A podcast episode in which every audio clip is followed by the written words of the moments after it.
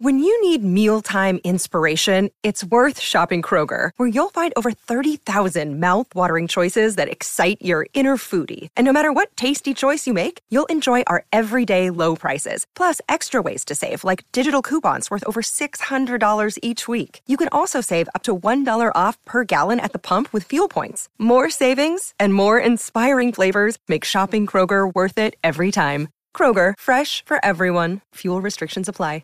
Another day is here, and you're ready for it. What to wear? Check. Breakfast, lunch, and dinner? Check. Planning for what's next and how to save for it? That's where Bank of America can help. For your financial to-dos, Bank of America has experts ready to help get you closer to your goals. Get started at one of our local financial centers or 24/7 in our mobile banking app. Find a location near you at bankofamerica.com/talktous. What would you like the power to do? Mobile banking requires downloading the app and is only available for select devices. Message and data rates may apply. Bank of America N.A., member FDIC. Think you know the Brooks Ghost? Think again. Introducing the all-new, better-than-ever Ghost 16. Now with nitrogen-infused cushioning for lightweight, supreme softness that feels good every step, every street, every single day.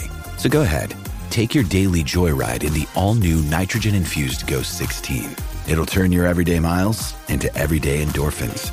Let's run there. Head to brooksrunning.com to learn more.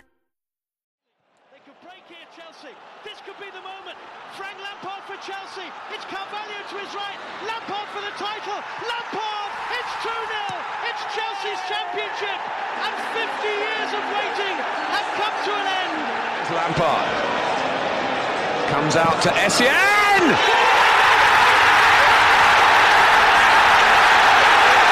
goodness. It's a counter attack. It's Didier Drogba. And now get down the middle. Drogba goes! Scores! Stretch it. Stretch it. Chelsea 2, Arsenal 0, and Didier Drogba has it. Drogba in the centre! McCoy just came from the Birmingham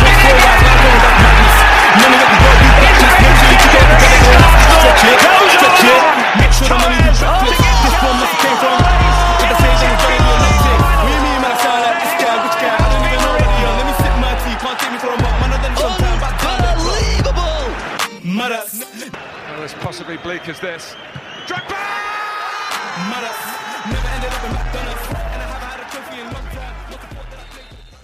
Hello, everybody, and welcome to another episode of Chelsea Hour. It's your boy Jerry, and I'm here with one of Chelsea Hour's finest, Babs. How's it going? Oh man, it's not been good, Jerry. Man, it's not been good. You know, this week has been expensive, and Chelsea, they haven't really helped. You know, anything to make it better, because you know with football that is.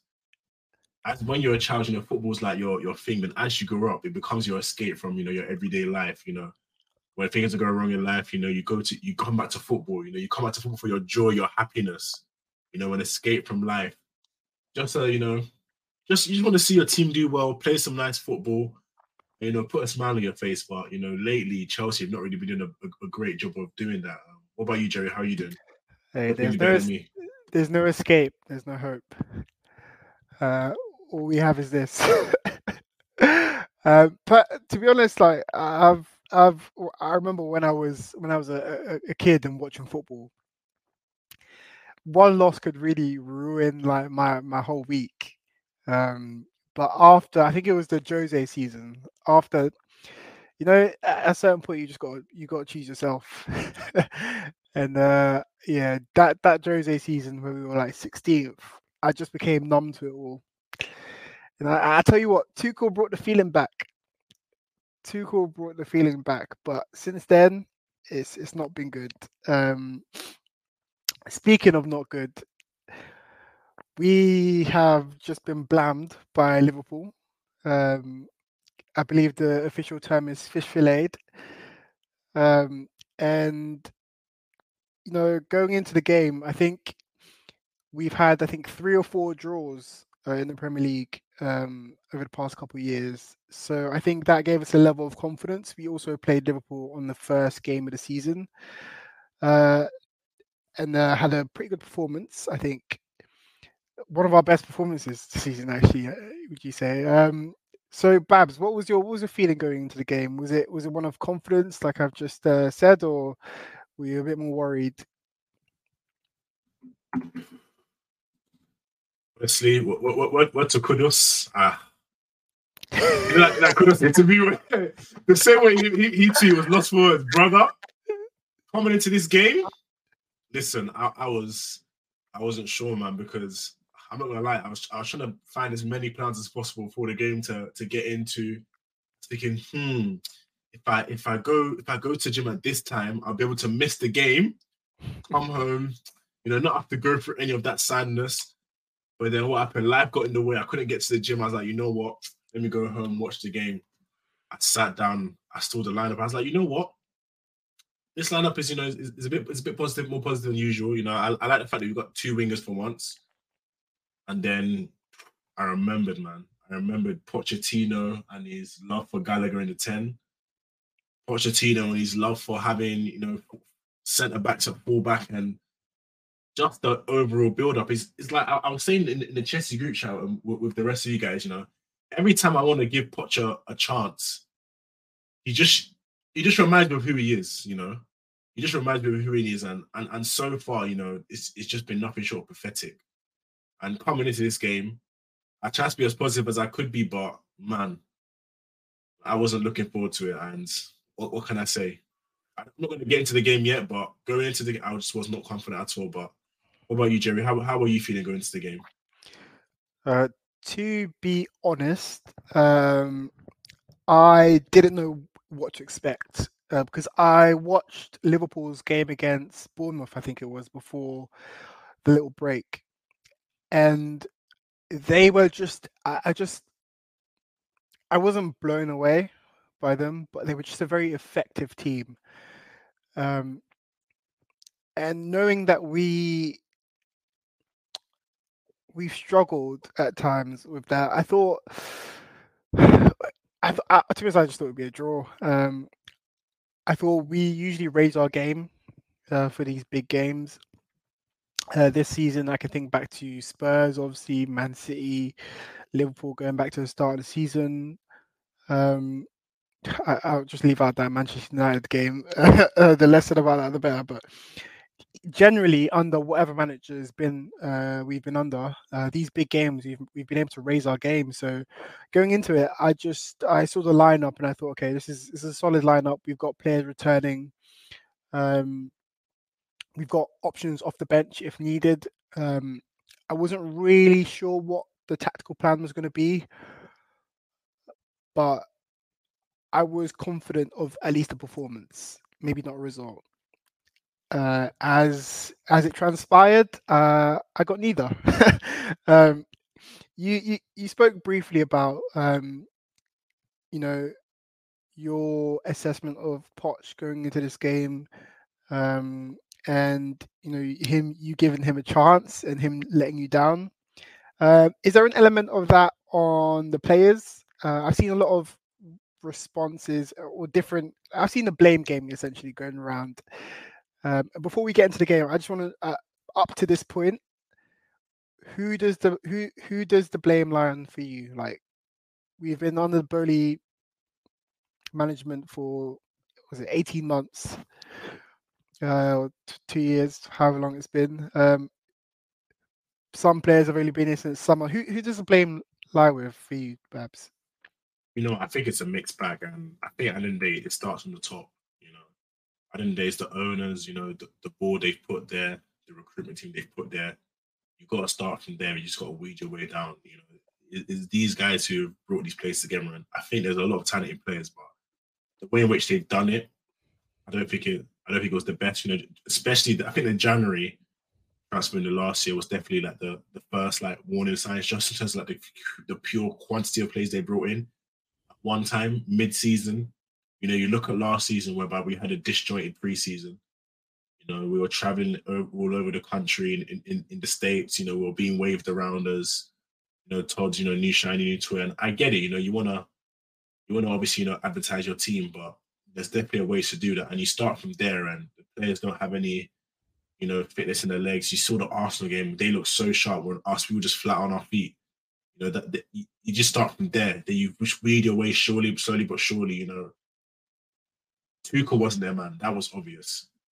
But if you're going to want to bring in another manager, in my opinion, it would have been best you did it during the preseason. So you let the manager, you know, set his ideals, set up his team in a way that you want to go with.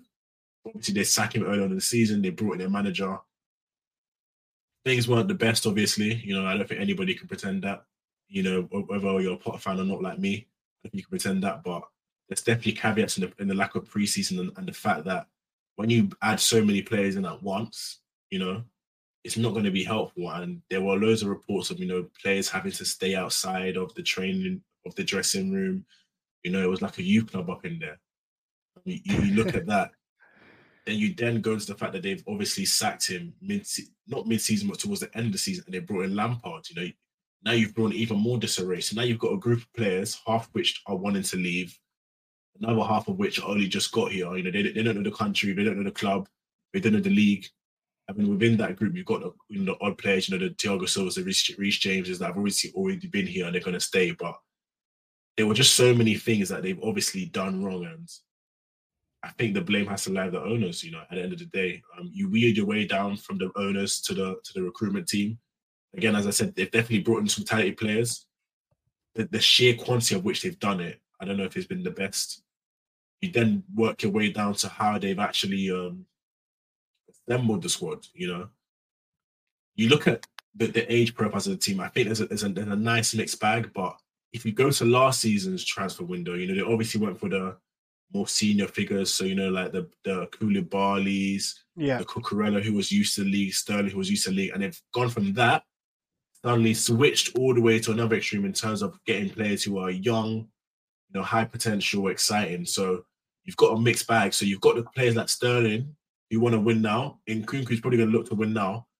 And then you've also got the project players, you know, the Madueke's, the Chukwuemekas, the Mudryks, and so on and so forth. So you've got such a mixed bag. And I don't think it's a terrible, terrible thing to do, but when you're chopping and changing managers so often, I just don't think it allows you to set the club's ID, you know? And I think coming into it, I think that's one thing that the ownership definitely failed in. Like, what do these guys actually want to make Chelsea? You know, is it a team that want to compete now? Because, you know, they were saying, I don't know if you remember, but they were saying, we want to win now, you know, we want to win. There was a lot of winning talk, but then all of a sudden, you know, they've now gone, you know, the youth route, you know, trying to do the whole Project 2030. And I understand where they're coming from with that, but I feel like sometimes you got to at least build from one end before you then go all the way to another extreme. And yeah, I think that's a big, big problem. The next one then is the players. For me personally, I'm always a bit worried about when it comes to critiquing players, you know, especially like, for instance, like a Mudryk. You know, it's not his fault we splashed 60-odd million on him, you know, despite the fact that we were chasing Leao for half the season. You know, a player that's obviously had barely even 1,000 minutes for Shakhtar, whatever ridiculous stat it was. You know, it's not his fault he's been chucked into the deep end. It's not Madueke's fault that he's been chucked into the deep end, you know, coming up seasons at PSV where he's only been able to play half a season twice in a row, you know, due to injury. And at the end of the day, yeah, the players definitely do deserve critique because some of their actual output and their execution has definitely been beyond poor.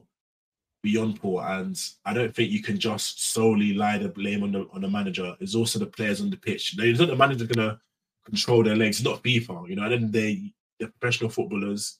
They're training week in, week out. You would expect some sort of, you know, output. And to be fair to them, some of them actually been able to do that. You know, Jackson, even though he's not been the best, you know, he's got a good amount of goals and assists. You know, Sterling has been quite effective. You know, Madueke towards the side of the season been quite effective. You know, Mudryk's had a couple games here and there. But I think whilst you can critique the players, I think at the end of the day, the blame does lie at the board. You know, the way they've put the team together, the way they've, you know, chopped and changed managers is worrying. And I don't think it's beyond repair. I just think a lot of it is going to need to be with them actually, you know, owning up to their issues. And it may be a bit weird of a suggestion, but they've got to speak with the fans. You know, coming in, they spoke about how the fact that, you know, they wanted to have this clear and honest communication with the fans. You know, we haven't actually heard from them, you know, since God knows when. So I feel like to at least, you know, send a message to fans. I think that can at least help them get us on the side, you know, let us know what their message is. You know, there were a lot of remember there was those interviews that Boehly had done from 2019 when he first initially tried to get the club? There were a lot of those that came up, you know, about his big ideas. So at least, you know, come and at least let the fans know. Give us something, you know, give us something to look forward to. Give us something to, you know, get behind the team. You know, I think that's another thing that they really need to actually sort out. You know, they need to get the fans back on side. Because, you know, at the stadiums, you know, the fans, they're you know how it is at Stamford Bridge, you know, a lot of groans, you know, annoyed fans. So they've got to really try and cultivate a culture whereby the fans are supporting the players. You know, they're not just supporting winning. And I know Chelsea's a club of winning. You know, we want to get back there, but you've got to support the players too so that they can actually, you know, get that extra boost. You know, we're the 12th man for a reason, you know. So, as I said, I think the blame is definitely at the ownership. After that, you can then go to the recruitment team. After that, you can then go to the manager. Because I think the manager's been absolutely pathetic. He introduced me to a vibe you couldn't maintain in pre-season. I've seen a team with good structure, you know, consistent pressing patterns, well usage of players in ideal profiles. And he's all of a sudden just chucked it to the wayside. And he's, you know, he came in speaking a big talk, you know, about winning, you know, what it means to Chelsea. And he was really humbled by the league, you know, within God knows how many games where he was like, you know, this isn't the same Chelsea at all. So I think the manager has a lot, you know, to really hold his hands up to, because it's been pathetic. I don't think he deserves any praise. The only thing I can really praise him for has been the fact that I feel like in transition we've become a lot better in terms of winning the ball and actually counter-attacking teams. You know, we've created quite a few chances through that avenue. We scored a few goals through that avenue as well. I think that's definitely a big thing in terms of the high turnovers, but outside of that, you look at the build-up, you look at the defensive structure. It's shocking. You know, it's elementary stuff. It's really, really worrying. And you just wonder where we're going to go from here, because you looked at that game, you know, yesterday against Liverpool. One of the most simple things to do, you know, in terms of either tucking in one of your fullbacks into the midfield to support the structure, or allowing one of your other of the two in terms of Conor Gallagher and Enzo to drop in to support Caicedo and often then pass an angle. And he done neither of those. We had a flat back of 4 and a 1. And what ends up happening there is the moment any of those defenders pass the ball to Caicedo, he swarmed by Nunes, Jota, and their other attack. You know, you're swarmed by three. So it's basically a 3v1, and these things that they're just so basic that you really start to wonder yourself, is Poch seeing this? You know, and if he is seeing this, what is he doing in training? You know, what makes him think this is going to work? That's my main worry with Poch. What makes him think this is going to work? Because it's really, really bad. Like, it's really, really bad. Do you know why? For me, it's so hard to shake Poch's responsibility in all of this, because in as much as we are in the situation that we're in now, we have the inputs from the owners in the off season. Bro, you're even saying off season, man. They've got to you. They got me. They've bro. Got to you, man. They've got to you. Hey, listen, we how much did they pay you, Jerry? Undisclosed fee. No, but we've got the inputs from the owners out of season, or whatever they've done up until this point. We've got the players. The one person who has the power to control the situation right now in the present is Poch. And whether that's by putting the players in a tactical structure or whatever, or the lineup, stopping things that he doesn't like and starting things that he wants to see, whatever it is, he's the one who is sitting in the middle of it all. And his job as a manager, he can influence both the owners, so managing up, and then the players managing down. And that's the benefit of being a manager. And it takes me back to something that Dan always says, where he talks about how big of an influence the manager is. And for me, that rings true. I just can't escape the feeling that someone, with all the complaints that we have about the squad, someone could come in and be doing a far better job. Just the basic things. I mean, we can still lose. And I think that's the thing with this project, right? We can still lose this game, but there's a manner in which we play, and the manner in which we lose, that the fans can come out of it and be thinking, okay, you know what? We didn't quite have enough to win, but with the structure we have in place, I can see maybe in 2 years, Mudryk, maybe he'll be a bit better and then we can do that and then we can get it cracking. Like, but what we're just seeing is a coach who is complaining about injuries as if we're the only team in the Premier League who gets injuries, as if injuries are something new that you can't legislate for. Not only is he complaining about injuries, but he doesn't seem to have put an imprint on this squad that's working. And while I believe as a coach, you know, you should stick to your guns. I think you also have to recognize when it's not working and adjust. And, you know, I was listening to another podcast and they were actually talking about one of the main things that was a positive the last time we played Liverpool, and had been a positive for the first few games of the Premier League season, and it was that midfield balance, the balance that we had with Enzo, Caicedo, and Gallagher. And if you cast Gallagher's recent performances out of your mind, there was a point in the season where it was a good, a balanced unit, where it was sort of. Enzo and Caicedo were the deeper ones and Gallagher was sort of roaming.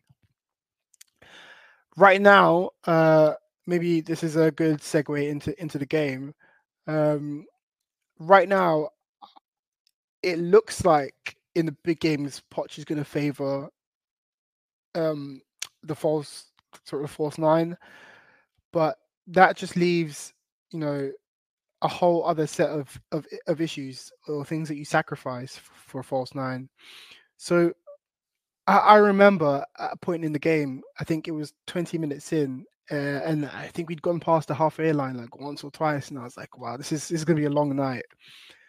So what did you see, Babs? What in the first half?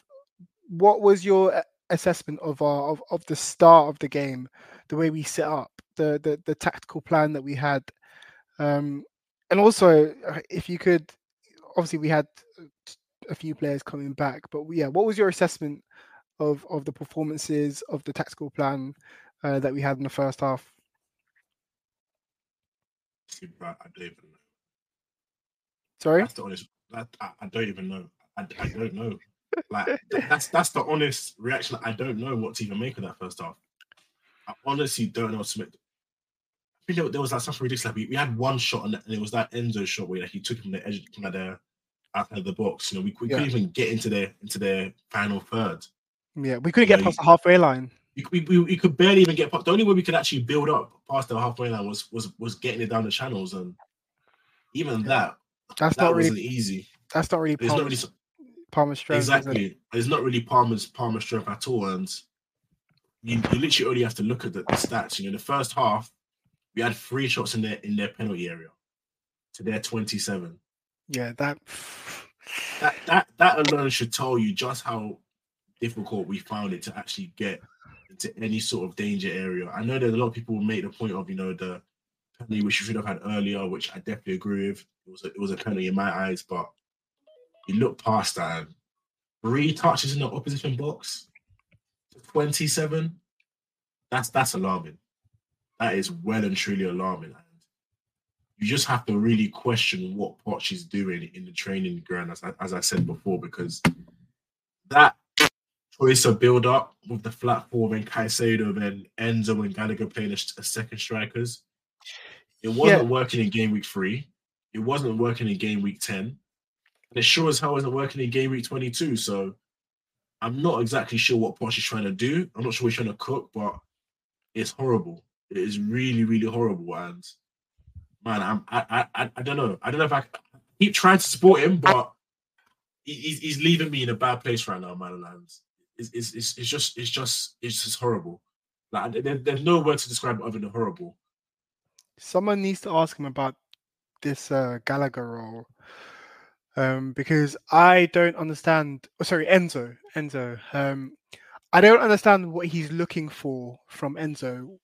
Pushing him high early. I think I could understand maybe the logic of Enzo wanting to be further forward and affect the game in attacking areas. But in my mind, he's better coming from deep later in the move when the move is already established and then getting into the box. His goal against Middlesbrough, was it Middlesbrough? Yeah, his goal against Middlesbrough, if you watch, the play progresses and he comes from deep, makes a run into the box, and then scores from that. He's not the one who's bringing the ball down and laying it off. So I think that's also a concern. The difference in how Enzo is perceived this season to last season is also crazy. I think when he came into the league and he started playing, although the squad wasn't doing well, his talent was like undeniable.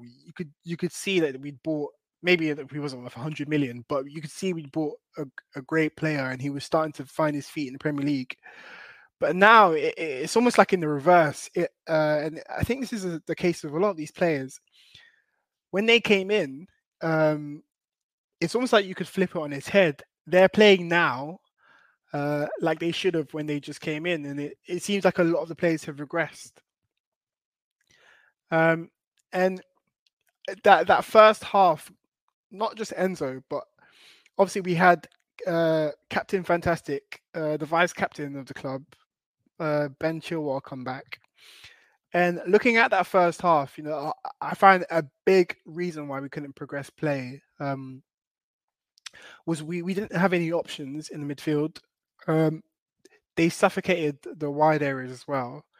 And Chilwell was just a turnover machine. It was insane. I don't know how many passes he completed in that first half, but it was not good. And you can put that down to rust.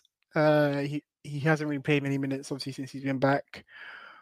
But you also want a lot more from him. And I feel like these moments, they're a test of leadership. And he just doesn't. He didn't seem like he was up. He was up for it. And then obviously going into the second half, Poch rang the changes at half time. We had Nkunku come on, Mudryk, and I believe it was Gusto. Yeah, at half time. And then Chukwuemeka came on later on, and there was a uptick in obviously the performance. By the end of the game, we still had only 0.5 xG compared to Liverpool's 2.9, but we managed to get at them a little bit more. What did you think of the second half lineup? It's obviously a lot closer to our strongest lineup. Did anyone stand out for you? Did you see any tweaks in the performance that we can take as positives going forward? I guess the main positives for me were players in their strongest position. So, for instces, Gusto, right back, I thought he came and had a solid cameo. He was strong on the ball, won his duels, technically secure, and he created a really nice chance on Mudryk, which he obviously kind of lost composure for and missed. So that was a positive, because I know a lot of people haven't been impressed with Gusto going forward as much as him defensively, and I think that's definitely an area whereby he actually has to his game. He's not been able to exemplify, but yesterday he definitely showed that, which was good. And Nkunku, he looked quality. He looked like a player that hadn't been injured for like the last 9 odd months. He looks like a player that's basically just been playing week in, week out. You look at the sharpness for his goal. The sharpness for in terms of receiving the ball. Playing off his teammates. Very, very impressive. I thought Chukwuemeka was also quite impressive as a final, as a middle third connector. It's definitely a profile we miss in terms of someone that can get the ball in the middle of the park and dribble up the pitch. So having him there, I think that would be a massive value add, especially when you compare him to the likes of Conor Gallagher, whose technical security is as strong as a match kicking a door. So I think that was definitely a positive there. You obviously got the assist for Nkunku. In terms of Mudryk, it's more or less what I expect from him. A player that's not really experienced, doesn't have the minutes in his legs, and he didn't. I know there was that article that came out, in terms of how often he's been dispossessed of the ball. His first couple of touches, and that game yesterday kind of showed that. He doesn't protect the ball very well. His dribbling style can be quite erratic. His run choices are quite confusing. Times whereby he should be stretching the pitch, he's running inwards, blocking his teammates' lanes, and There's just so many things for me which are just amateur hour, and you would have hoped that coaching could have helped with that.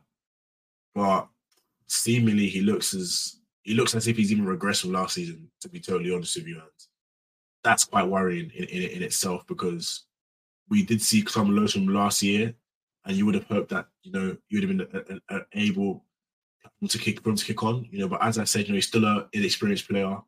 He's a player with not many minutes in his legs, so he's going to need a lot of minutes to actually develop and find what he actually is. But then there is the question of, is that going to be worth it, you know, going forward for a team that's going to want to obviously be getting up the table in terms of positioning. But in terms of subs, I thought, you know, Nkunku, Chukwuemeka and Gusto, I definitely thought they put a good account for themselves.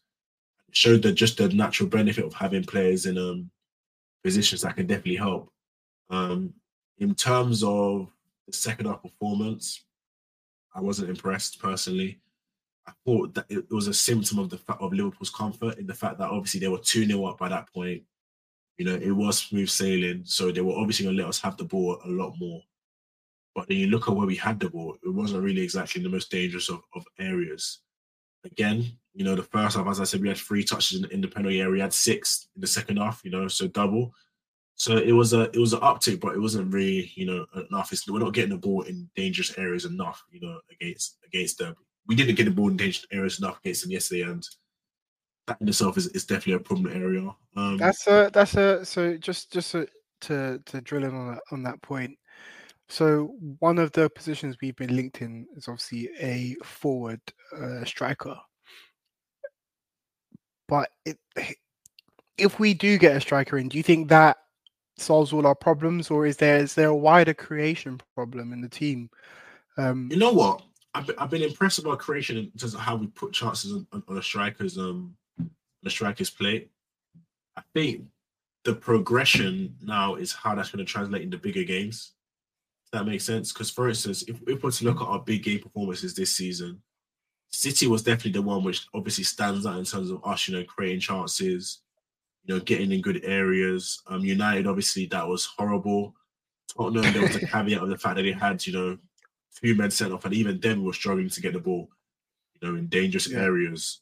Newcastle Arsenal, as well. Arsenal, yeah. Newcastle got Arsenal. I wasn't even that impressed with that. I thought the performance was better against Arsenal. We were 2-0 up. We should have dropped it. But in terms of attacking-wise, I don't think it was amazing. You then look at what was the other game against a big team? It would have been yeah, you're right, the Newcastle game. And even then, yeah, it's not impressive. But you look at the games in between, you know, like the Lutons, we scored a couple goals. The Sheffields, the Palaces scored a couple goals. Brighton, we scored 3. You know, Burnley, we scored 4. Fulham, we scored 2. So we're able to score goals against the teams to what we should be.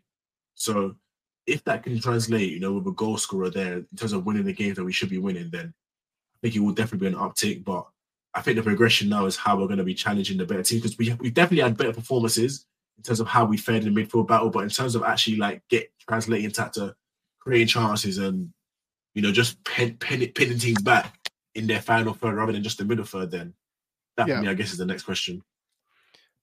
Right. I don't know what you think about that, Jerry, yourself. For me, I think I would like to see the impact of a competent striker on this team, because not only is it, sometimes these strikers have an almost magnetic effect, so it causes everyone in the team to look for them. They generally have good movement, which obviously makes the supporting player's job easier. But I think in the big games, that's definitely my assessment, and I agree with what you said, but I still can't help thinking we're still missing something against low blocks. And obviously low blocks will be 60 to 70% of the games you play in a season. That's essentially your bread and butter. So I still think we need a little bit more creation wise. I think I was watching it was just highlights of the Arsenal, was it Nottingham Forest they played? Wherever Arsenal's most recent game was. And one thing that immediately stood out to me was when they were faced with a low block in and around the box, the passes and the rotations between the players. So if someone wasn't in space, they would sort of maybe run out of the space. Someone would fill the space, and that movement would disrupt the back line. They also weren't scared to pass it in and around the box. It was sharp. Obviously, this wasn't the case the whole game, but that stood out to me, because we generally tend to avoid that area around the box, within the confines of the penalty box. We generally tend to go around it and try to penetrate in the wide areas. So for me, that sort of creation, if we're going to become a team that focuses on the wide areas and just crosses, I think most of the teams in the Premier League will be happy with that. I think we miss a level of cuteness in terms of seeing the pass and executing it. I think Cole Palmer's brought us some way, some progress towards that. But I still think, looking at the attackers we have on our books, I just don't think a striker will be enough and will be the solution to all our problems. I want Sterling gone. Get that guy out of here, man. I don't think he's the problem, but I think going back to last season and this season, this transition or this revolution to youth players and looking at under-23s, exciting under-23s, the transition would have gone a lot smoother if the senior players had stepped up and taken up the mantle. But they've been playing as inconsistently and at the level of these younger players coming into a new country. Their first big move, it's a lot to deal with. So you would hope they would have the guidance and leadership of the senior players, but that's not really been the case. I think Thiago Silva obviously stands out, but I've been really disappointed in Sterling, to be honest. Going from the forward line actually to the back line, I think one positive for me that's come out of this game was the performance of Petrovic. What are your thoughts on Petrovic so far? Smooth, steady, doesn't take any risks. Tall. You know, he's a steady keeper. He does the job. You know, he's the kind of keeper that you want to have. You don't want to be saying his name constantly, you know, out of worry. You know, he saves what he needs to save. He goes above and beyond, you know, with his saves. I'm definitely confident in the fact that he can definitely be the number one going forward. I don't think he's given us any worries. The only thing, I guess, worrying is distribution. Even then, he keeps it relatively simple. Yeah. How he plays out from the back. You look also like in terms of his claims, they're definitely a big positive. But yeah, I definitely the next thing will definitely be in terms of the distribution. But so far, I don't see any reason for why he shouldn't be the number one going forward, personally. And I think with the distribution, for me, it's going to be one of two things. Either a coach will come in, or Poch will ask him to do something he's not comfortable with, and he will have to improve, or we'll have to sacrifice that element of build-up. Because I mean, I agree with you. He in terms of keeping it simple, he does generally not overcomplicate it, and when in doubt, he gets rid of it. But in terms of his main job, being a keeper, I can't think of any goals really that we've conceded that I thought he could have done a bit better on that, or that you would expect him to save. So I think he's done really well coming in, and I think he can definitely stake a claim for number one. I think we definitely have problems in other areas that we need to deal with first. So, I mean, I don't know when the return of Sanchez is, but it's going to be interesting to see what Poch does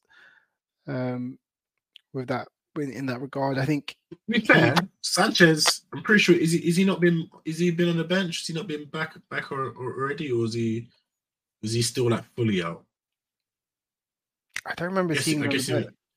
Yeah, fair enough. But yeah, you're definitely right. I guess it will definitely be interesting to see how he deals with that, because that would be another failing feast to bring him back in personally. Yeah, that'd be crazy. We haven't seen our goalkeeper pass the ball to opposition in months. That's crazy. Sort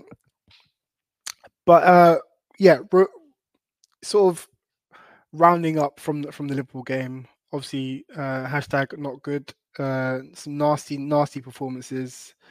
But, like Poch said, it is just one game. We don't need to define our season by this game. But I came across an interesting, stat.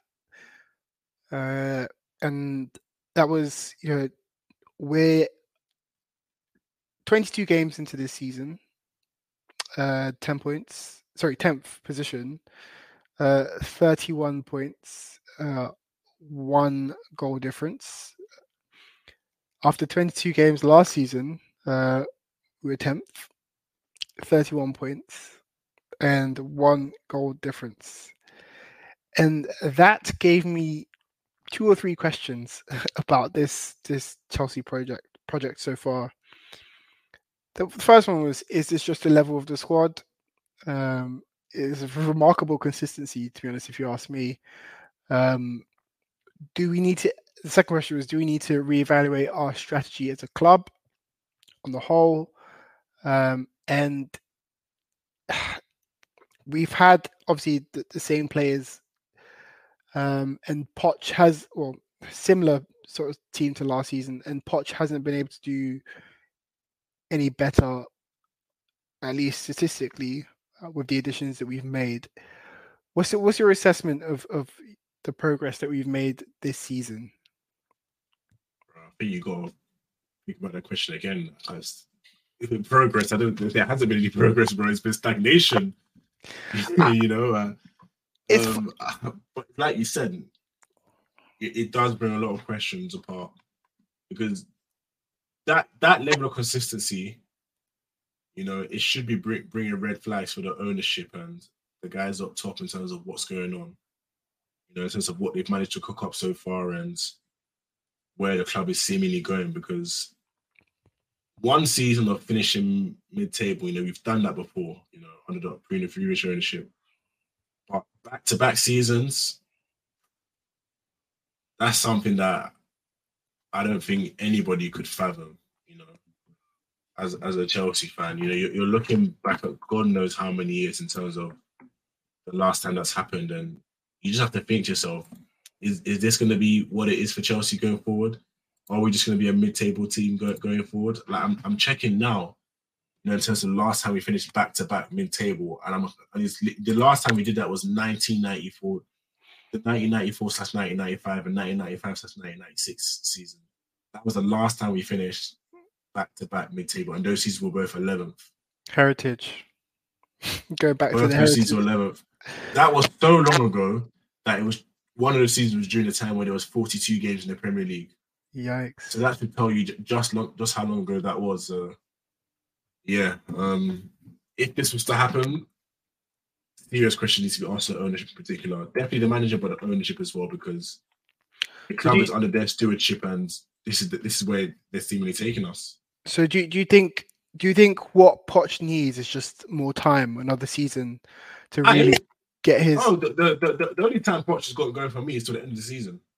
Yeah. After that, when's the last game? 31st of May. Just pack your bag, bro. Just pack your bag. Pack your suitcase. In fact, never pack anything. Just leave. Leave the barbecue. Leave the lemons. We'll sort that out for you, man. But just leave, man. Just leave. Don't even come back to London.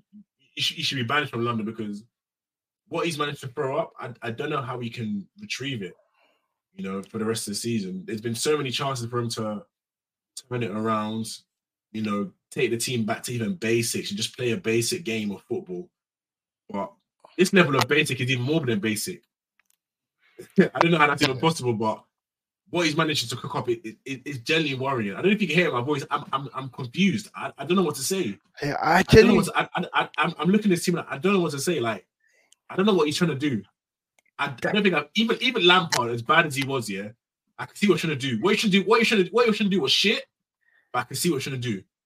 This, God, I don't know, man. I'm really confused. I'm baffled. Like, I'm genuinely baffled. Bro, you analyze I analyze the games, and I'm like, why are we doing this? Like, what is the? Because usually with these things, you can see the end goal is kind of not, it's not being executed well, or you know, we might just not have the players for what he's trying to do. But this is so confusing. And I wish we had Jermaine on, because Jermaine can always see the sort of see a different side of things with Poch. But I think wow, it's just some crazy news. Jesse Lingard closing on a move to South Korean league. Wow. Hey, Poch. There's a job there for you, my guy. Hey, South Korea's new Saudi. But yeah, I'm at a loss with Pochettino. I didn't realize this was how it's going to turn out, and with Graham Potter, obviously, there wasn't. I think a lot of his problems stemmed from the size of the squad he had to deal with, and just a lot of his personality didn't really convince the fans. But Potter's come in with the pedigree of sort of taking Spurs to the Champions League final and making them a competitive team in the Premier League. He's come with sort of a much more refined squad. He had greater input into the signings we made. He had a full preseason. He has a lot of things in his corner to give him the best run at this season. It's just so disappointing what we've served up so far. I think the excuses that he makes are pathetic, to be honest. I think your job as a manager can be made difficult by so many different things. But listen, that's why you're paid the big bucks. Like, can you do it or not? If you can't do it, if you're not capable, then you need to say that. You need to reference that. But I rarely ever hear him talking. I don't know whether that's just a personal thing, whether he just doesn't really talk about, you know, his tactical plan. But I've heard nothing, almost nothing about, you know, what's going on the pitch and why he wants to do it and where it's going wrong. Obviously, he must be telling the players, but there's just a lot that's concerning. And yeah, going forward, are we really going to have a third manager change in 2 years? In what, 3 years? Anyway, moving on to. Going back actually to our FA Cup fixture with Aston Villa. Did you catch the game, and what do you think about the result? I made an excellent job. I didn't catch the game, bro. I didn't watch it. But in terms of the result, surprised we didn't concede a goal. That was a positive, I guess. I chose to go train on that day, and I guess it was I did hear in terms of the reports in the group chat that, you know, Petrich made some nice saves. Other than that, I heard the attack was quite underwhelming. Yeah. In terms of looking at the lineup, it was a consistent lineup in terms of quite similar to this lineup against Liverpool. So I guess that's a positive. You know, it was the same front six. I mean, it was just Chilwell in or Gilchrist. So there was a level of continuity there. But other than that, I didn't actually watch the game myself. What were your thoughts? Was it similar to the game yesterday, or how was it for you? So I didn't actually catch the game either. I missed most of it. But from what I saw of it, we had chances. A Cole Palmer one comes to mind. He has he has a very good press. He seems to always be in the right position for opposition to pass it to him in their box. He's quite a few of quite a few times he's been in a position to intercept the ball.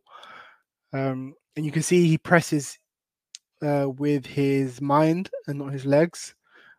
And you know, if he could just put some of these chances away. But obviously coming off the high of the Middlesbrough game, I thought Villa would be a good test to see, you know, what about that result was progress that we've made, and what about that result was the level of opposition we were playing.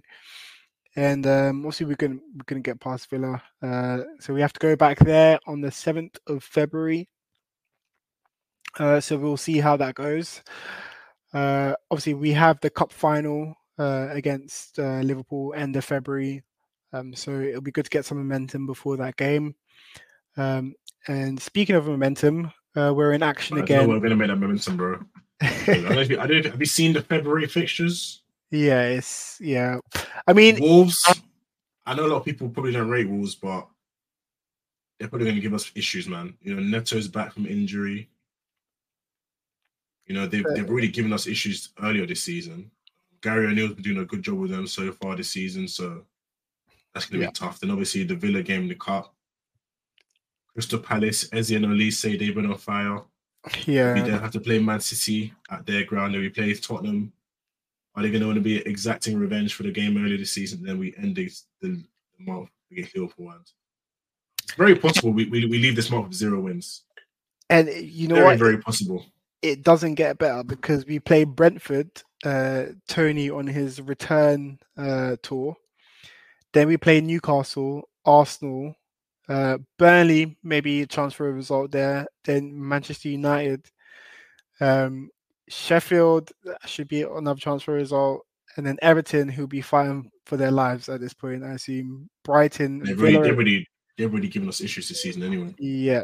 Villa again. And... yeah, from then on, there's some sort of teams we should pick up. I can hear the pain in your voice, man. You don't want to read the rest of those teams. It's a tough run. I feel you, bro, man. It's a tough run to the end of the season. We really have to get something out of that cup final. I'm literally looking at the game. We're definitely going to finish highest 8th. We're probably going to finish where we are right now. We're probably going to finish. It's going to be a case whereby the teams below us obviously don't pick up enough points to overlap us. I don't see us progressing anymore from here, man. Because we're 4 points. What we've seen so far, I don't know, man. We're 4 points off top 6, right? 5 points off top 6, and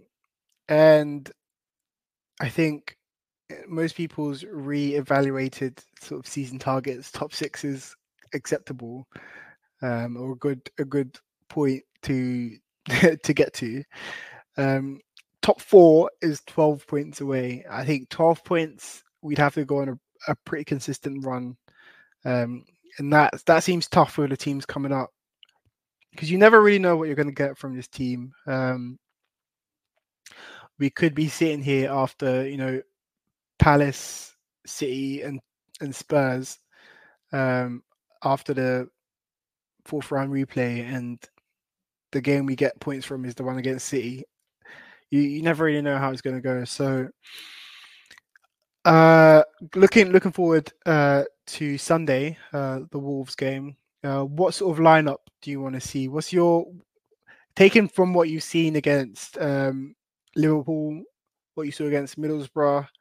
What are you looking forward to seeing going forward? I'm not looking forward to anything, man.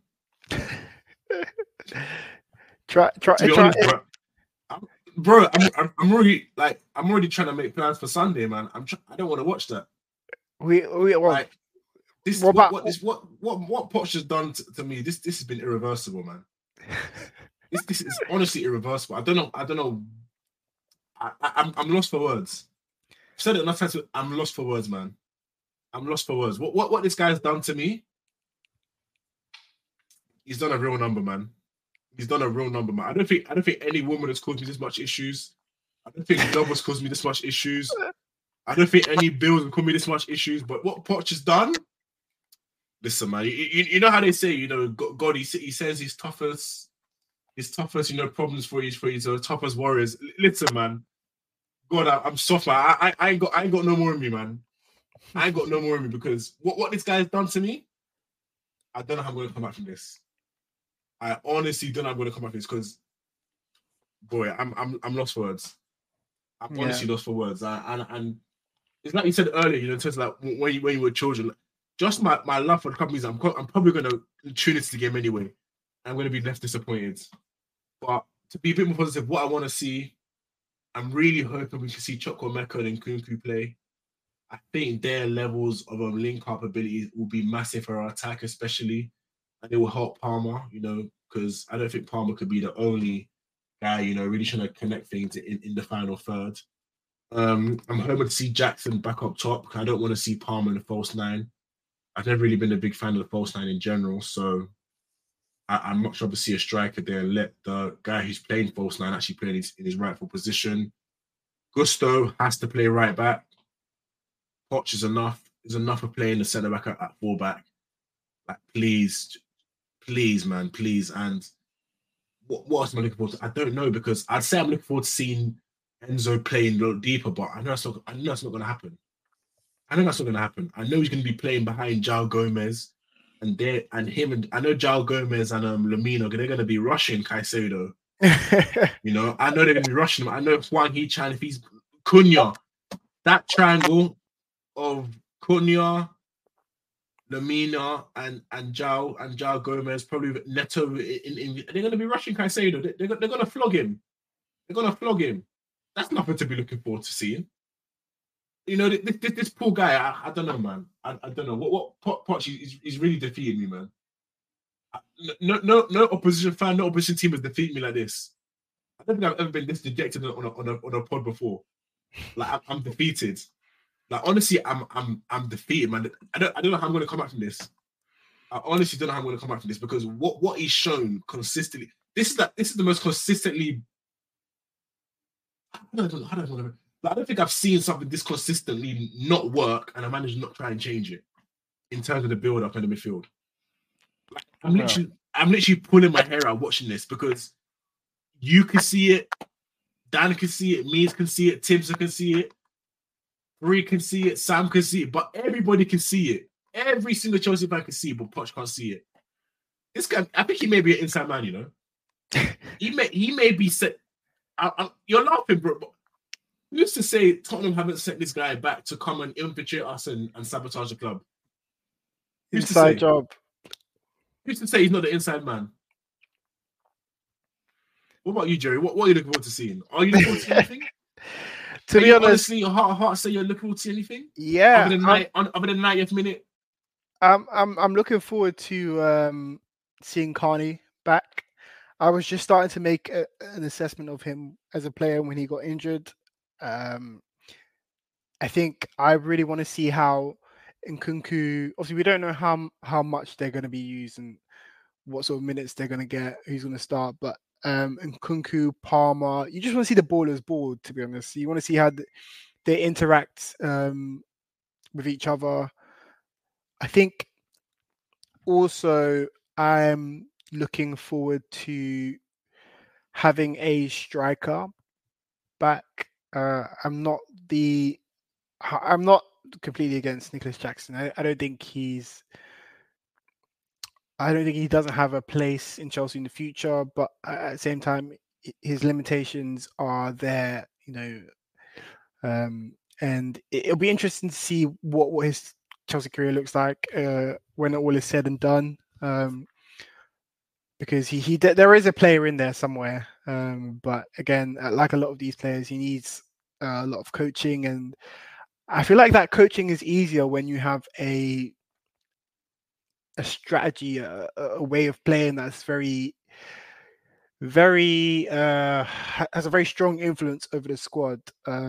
So they have something to look to, sort of a barometer to judge themselves by, and something to work towards, something to focus their game. And I think that's also what Mudryk needs. Like, I think if he knows that his role in the tactical plan is to do X and Y, then it simplifies everything for him.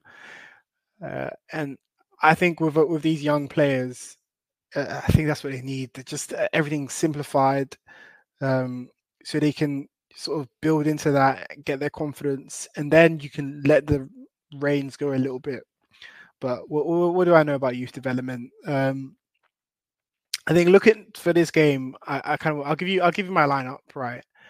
I think obviously Gusto right back. I think he has to come in. I just remember we don't have a left back. Actually, we do, but we don't. Yeah.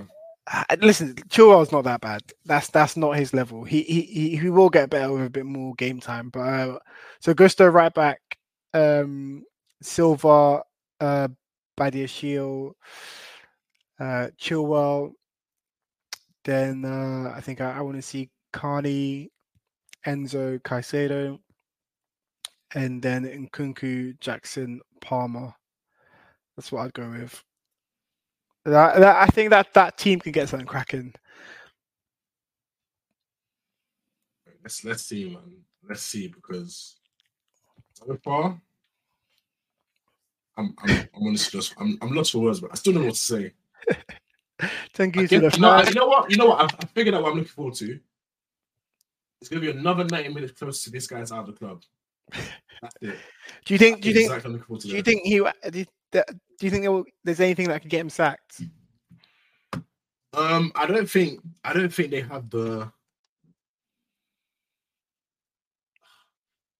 gonna want to sack another manager mid-season. You know, and it'll be 5-6 managers potentially, which within 18 months. I don't think they're gonna do that. I think they're gonna give him the end of the season and then go from there, because if they're to honestly look at themselves and evaluate this season, can they really say he deserves another season after this? Yeah. And the answer is a resounding no. Unless he goes on some miraculous winning run, which I know, the listener knows, God himself knows, it's not going to happen. But I really don't know how he's going to turn it. I don't know how he's going to turn it around. Honestly, I don't know how he's going to turn it. I hope he does. I hope he does, because at the end of the day, I'm a fan of Chelsea Football Club. I don't want to see a manager fail. I don't want to see the players fail. I don't want to see the club fail. You know, I don't care who the manager is. Just come and bring results and make us happy. You know, bring promising football. But at the moment that stops happening, that's when for me the pitchforks are going to come out. And so far, man, the pitchforks, man, I'm sharpening them right now, man. They've been out. So, boy, let's wait and see, because I don't know how he's going to turn it around. Honestly, I don't know how he's going to turn it around. And I respect the positivity from certain fans. Just shout out my guy Jermaine and the rest of you guys. But honestly, because I'm seeing Jermaine start to crack, man. I'm seeing it myself, you know. And the signs are there. Wait, the signs are there, man. The signs are there. So let's see, Jerry. I don't know, man. Let's see. Well, listeners, we'll leave you with that image of Babs sharpening his pitchforks. And just, it's been Chelsea Hour. We'll see you on the other side for more Chelsea, more Poch, more Enzo, all that goodness. Babs, thank you for joining me. It's been your boy Jerry. Anytime. That's much needed therapy. Well, at Chelsea Hour on Twitter, follow the pod. Peace. Thank you for listening. Peace.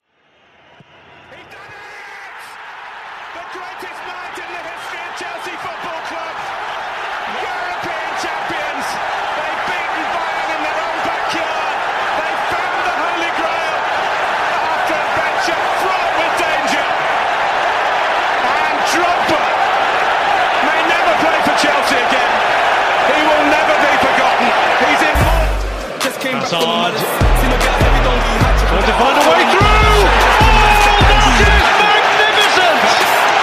Magical from Eden Hazard. Brilliant by Hazard. Oh, that is absolutely phenomenal. That's more like Kante. They do threads on Twitter and ranting, doing the most. True say that money is power, so when you get money, keep quiet and ghost. I remember when I shot my shot, but I didn't have guts, so I hit the post. But next time it's a golden goal. Sports Social Podcast Network.